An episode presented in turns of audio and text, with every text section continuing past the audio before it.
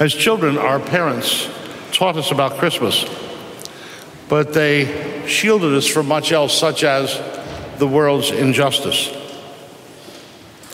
Christ came to save us from the world's trouble, from our own sin, and he was felled himself by that very treachery.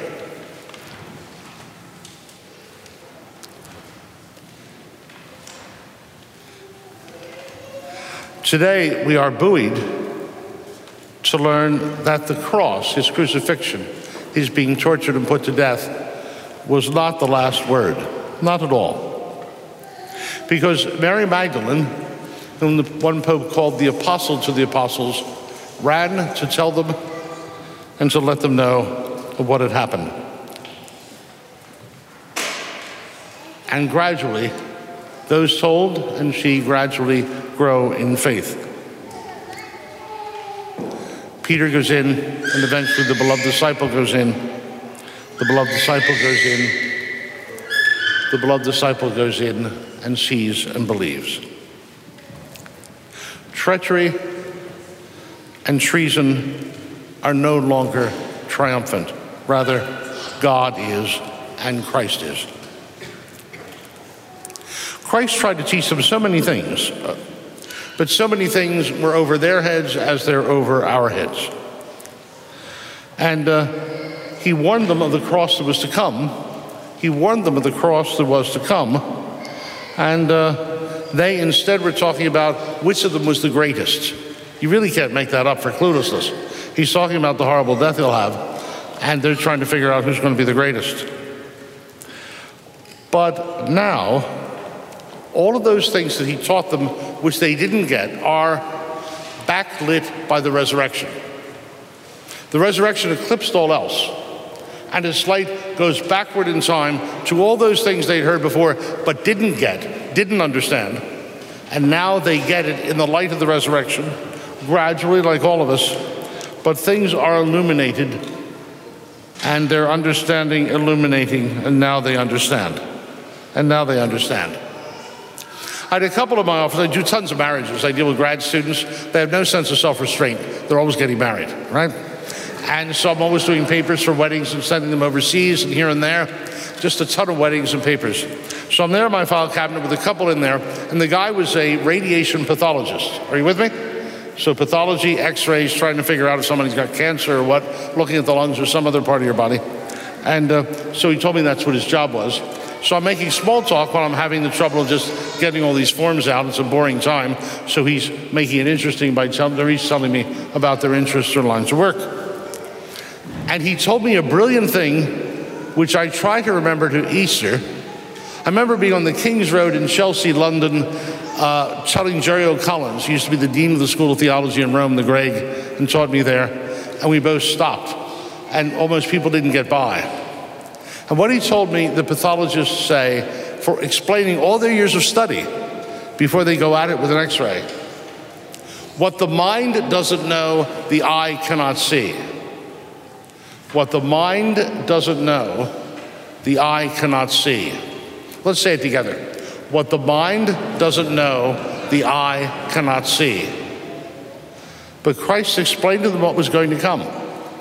It didn't work at that point but then backlit, the light of the resurrection going back into what he had taught them before.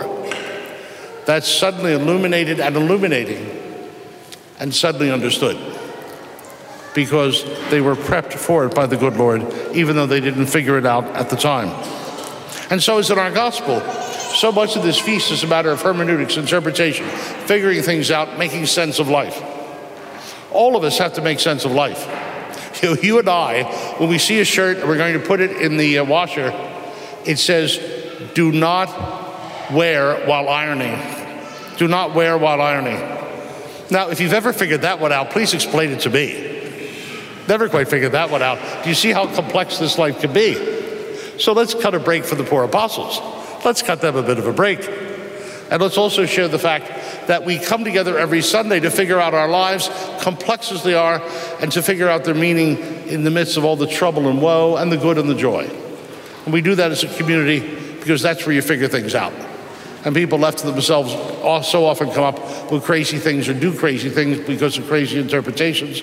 But as a community, there's health and wholeness and also the sharing from generation to generation of the good news and hope in the middle of many things that might lead, might lead to despair.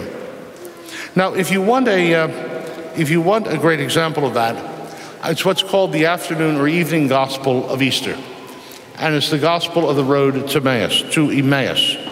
It's found in Luke.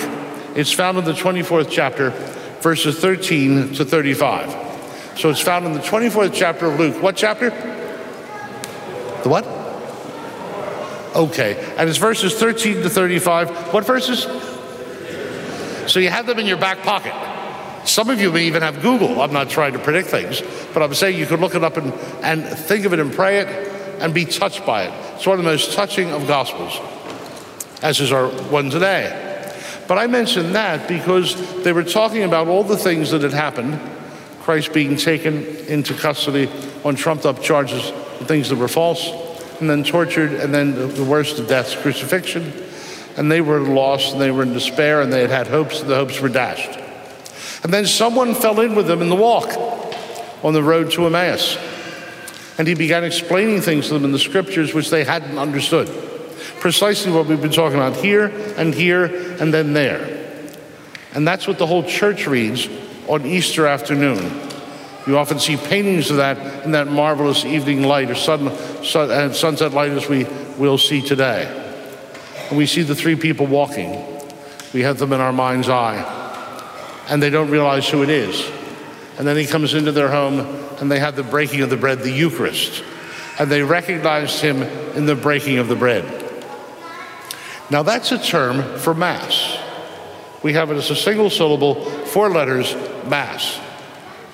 And isn't it interesting that when we try to figure things out, we come every Sunday, every week, because he said, Do this in remembrance of me, and we do it. And we come together and we hear of God's work in history. That's the Old Testament reading.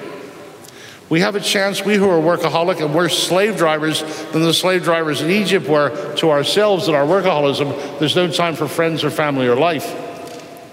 We have a moment to let our crumbled up little heart sort of come back to life and actually have real blood and aeration, a bit of oxygen, and we pray the Psalms.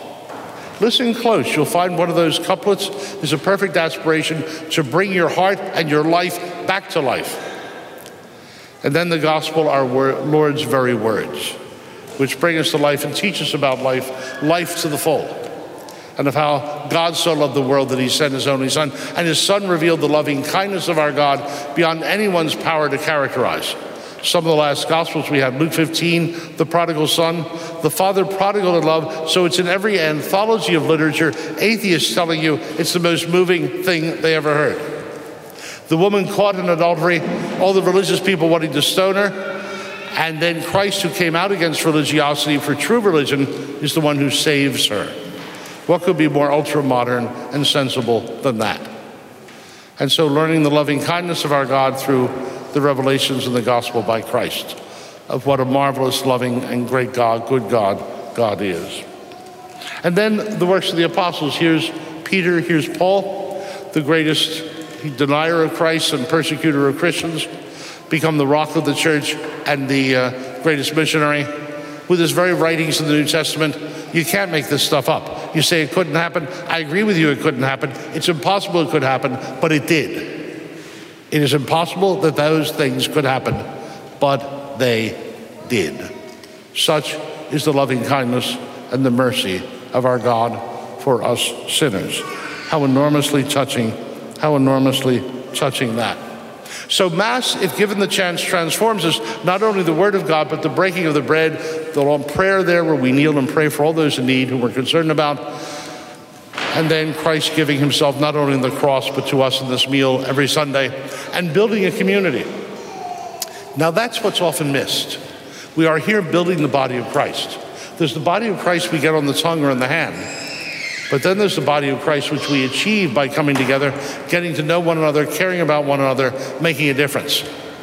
Many are the people who think that the world just exists for two letters. Can you guess? B. I don't mean just me, but just themselves.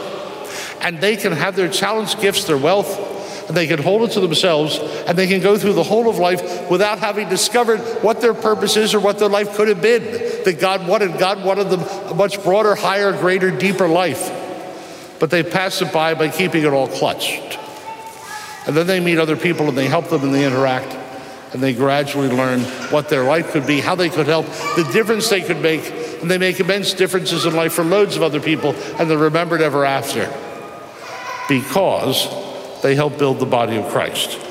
And that's the church, and that's God's, that's Christ's hands and eyes and ears to listen and see, and feet and hands to serve. And that's what all of you do. If you're a parent, uh, you may feel like you're treated like an ATM machine or a Mac machine at times. If you're a, a parent, you may feel like uh, you're doing laundry and providing meals. You know, if a person, someone once said, if somebody bought you a dinner, would you be grateful? Yes. If they bought you dinner, lunch, or breakfast, would you be grateful? Very grateful. If they bought you th- that for two days, would you be grateful? Enormously grateful. Well, think of your parents. Think of your parents. Think of your parents. Give them a call. Let them know you're still alive. Let you know them know you love them even if you uh, don't be too effusive because they'll think you have cancer, but it'll be such a shock. But to build bridges to other people, isn't that, doctors always say, the, the, uh, one of the sources of health? Having more links to more people, how true. Mass transforms us. Now, it's not in our, in our booklet, but in the booklet, the uh, missalette in your pew, there are two options for the feast. And I thought it more apt to pick the one, 1 Corinthians 5 8. And that's the one about the, uh, the yeast of uh, not malice, but of sincerity and truth. And think of those words. Think of work, home, laboratory, office, whatever, uh, construction job. And think of how different they are if, they, if the uh, note, if the uh, motif is malice and wickedness, or a transformation, sincerity and truth. And so the Mass doesn't simply exist in the abstract, but it changes us. We're transformed from glory into glory to Christ the Lord, all of us, by the grace of God, by the Holy Spirit. And how crucial that we let that happen and come to be. And so Second Vatican Council said we are as a leaven in the world, a leaven like yeast. Bread is not just yeast. There's just a bit of yeast in the bread, but then the bread rises, and without it, it doesn't. So the yeast makes an enormous difference, but it's mixed all in. And so are we as Christians. We're mixed in with loads of other people. We're happy to be with them shoulder to shoulder. And they're delightful and good people too. But what we learn from Christ makes us a leaven in the world, yeast. Now, do you think a priest could come up with a limerick about yeast for Easter? It's impossible. Couldn't be done. I remember one from childhood. Do you want to hear it? Well, even if you don't, you're going to hear it anyway. be good for you. There once was a pious young priest who dined almost wholly on yeast. For it's sure he would say, We shall all rise one day, and I want to get started at least. I apologize. It's horrible. But every gentleman should have one bad limerick. But that's actually a good one because it reminds us of 1 Corinthians 5 8. What's the citation? It's 1 Corinthians 5 8. Can I really hear that? I'm not trying to be a bother, but I want to, want to just check that when you're going along the, the public road or the common byway, you can pull out your, uh, look up Google on your phone and have it and pray it. Because to be transformed from malice and wickedness to sincerity and truth, and to be that as a leaven in the world, is precisely what we all say this world needs, but sometimes we rarely allow to happen in our professions, in our workplace, in the byways and highways, and all around. We like the shortcut. We don't want to be bothered by what the Lord, what the apostle, what our apostle, St. Paul, suggests right there. And so, can I recommend that as a meditation for the week?